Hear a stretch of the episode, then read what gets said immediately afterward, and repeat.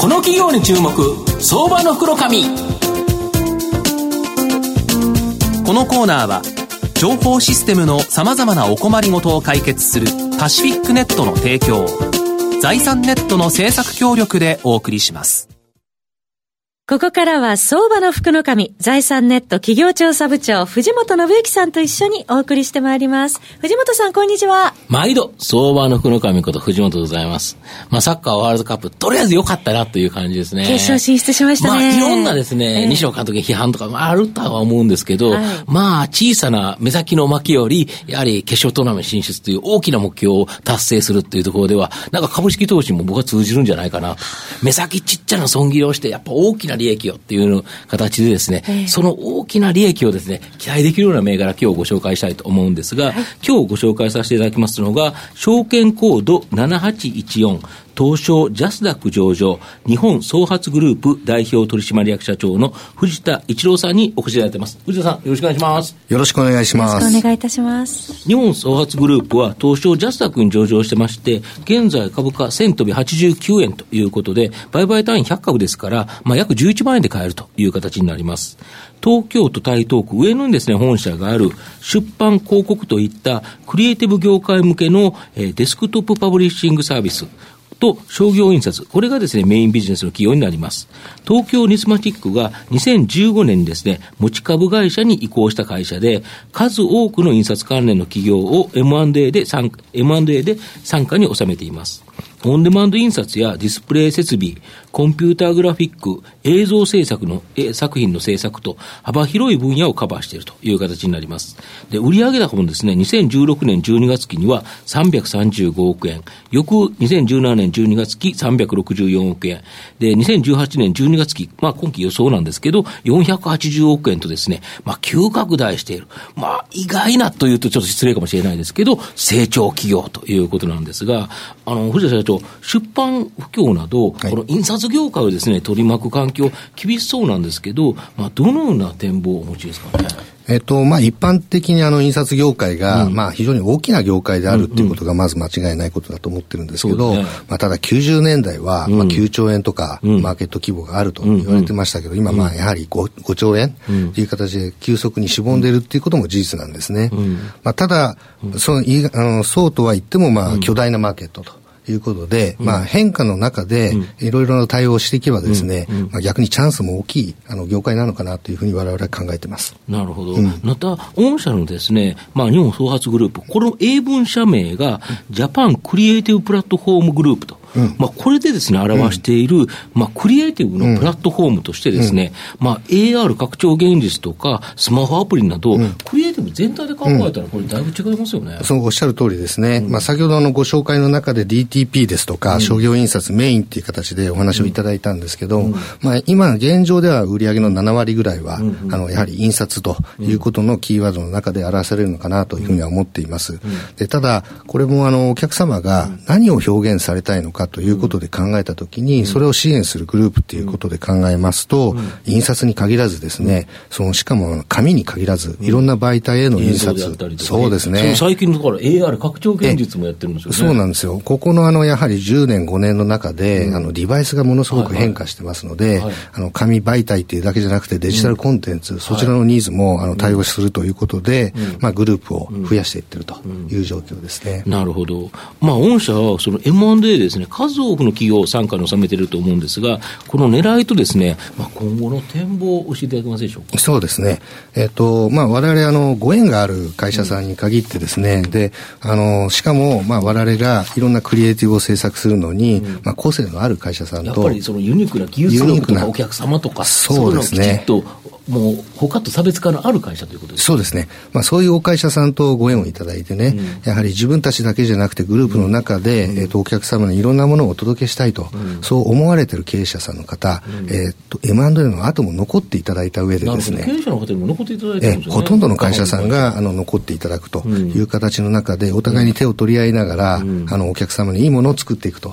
いうスタンスでグループになっていただくということがメインですね。うん、なるほど。御社のグループの中に様々まなコンテンツとかさまざまなものを技術力を持っている会社を入れることによって、はい、今既存の御社のお客様これに対してもうさまざまな提案ができるようになると。そうですね、もう紙もできるし、そしたらスマホアプリってやったらそれもできる、はい、で エーアール なんて言われたらそれも対応、うん、デジタルコンテンツもという形で、まあ、ありとあらゆるものがお客様にワンストップで御社のところで対応できるように、えー、ということですか。えーえー、そうですね、まあ、エーアール、ブイアール、うん、あのもしくはあの映像と組み合わせたミックスドリアリティ、うんはい、エムアール いろんな形であの表現することができるんですけれども、うんまあ、特にあの例えば不動産業界で、はいはいはい、あのお仕事をさせていただくときに、はいまあ、いわゆるチラシもございますよね、はいはい、今まであるよくあったやつですよね、えー、よくあるあの不動産のチラシとして新聞に、はい、あの織り込まれているということあるんですけど、マンションギャラリーに行かれますと、はいまあ、その時の建ったマンションの、うん、あの映像もあります。で最近ではやはりあの ブイアール をコンテンツ作りまして、はい、高層マンションなんか特にですね、まあ、そうですよね、にじゅっかいからのあの姿あの、まあ、風景ですとか、うん、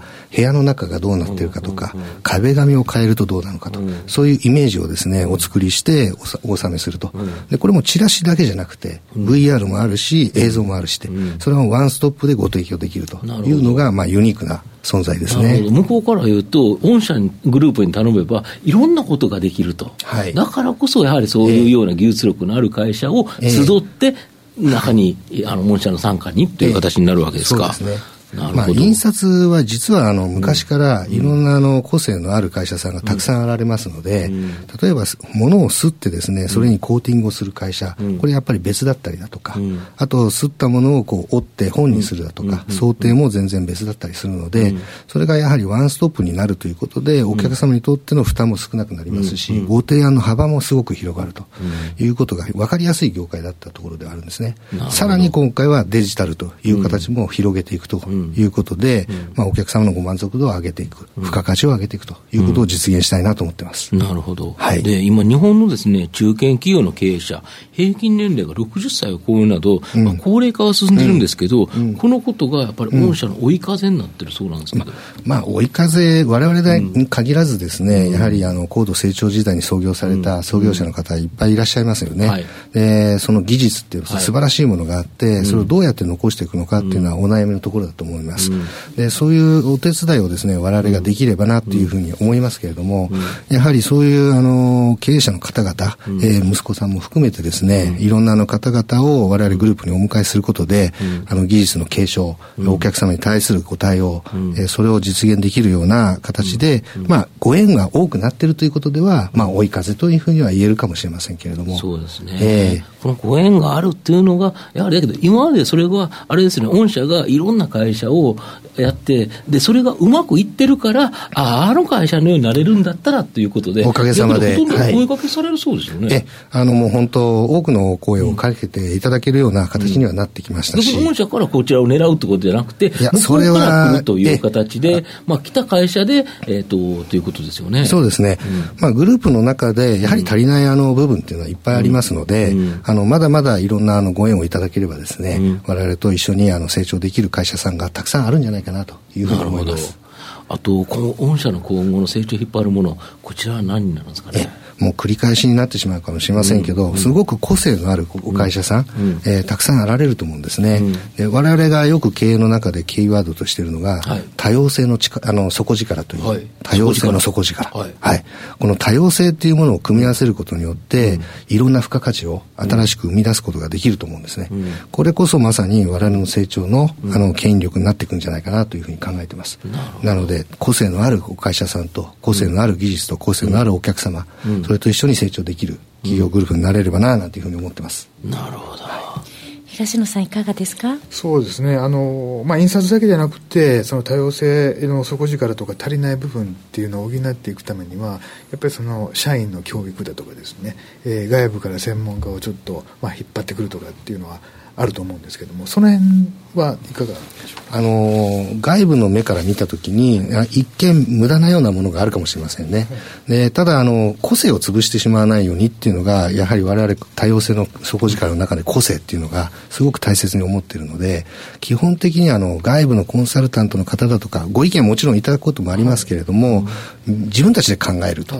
えそれはあのメインとしてます。はい、で我々プラットフォームグループというふうに言ってますけれども、間接部門ですね、うん、あの人事の部分ですとか、うん、あと資金調達の部分ですとか、うん、特にあの力を入れているのは情報システムです、うん、この情報システムを統合するという中で、お互い の, あの個性というものが共有できると、うん、えその仕組みを作るというのが我々の成長の、まあ、バックボーンにはなるかなというふうに思いますね、うんうん、ありがとうございます。まあ、最後まとめさせていただきますと、えー、印刷業界というですね、まあ、一見厳しい業界なんですが、この積極的な エムアンドエー 戦略で規模をですね急拡大し、まあ、最新鋭設備によってですね高品質低価格をですね両立させているこの日本創発グループは、まあ、シェアアップによってですね、まあ、大きな成長をしていると、まあ、今後もですねさらに成長加速しそうだと思うんですが、またこの印刷だけではなくてですね エーアール 仮想現実や ブイアール 拡張現実といったですねデジタル領域、こちらにも積極的に投資してまして、まあ、この分野でも大きな成長を期待できるかと思います。で、株価指方面からも ピーイーアール が じゅういってんに 倍、配当利回りが にてんにパーセント 程度と、非常にですね、魅力的な水準で、僕はですね、じっくりともう中長期投資でですね、狙ってみたい企業だなと思います。今日は証券コードななはちいちよん東証ジャスタック上場日本創発グループ代表取締役社長の藤田一郎さんにお越しいただきました。藤田さん、どうもありがとうございました。どうもありがとうございました。藤本さん、今日もありがとうございました。どうもありがとうございました。アイティー の活用とサイバーセキュリティは企業の生命線。東証に部証券コードさんぜろにいちパシフィックネットは アイティー 機器の導入、運用、保守、処分からサイバーセキュリティまで情報システムの様々なお困りごとをワンストップで解決し、企業の アイティー 戦略を支援する信頼のパートナーです。取引実績いちまんしゃを超えるスペシャリスト集団、東証に部証券コードさんぜろにいちパシフィックネットにご注目ください。この企業に注目、相場の福の神。このコーナーは情報システムのさまざまなお困りごとを解決するパシフィックネットの提供、財産ネットの政策協力でお送りしました。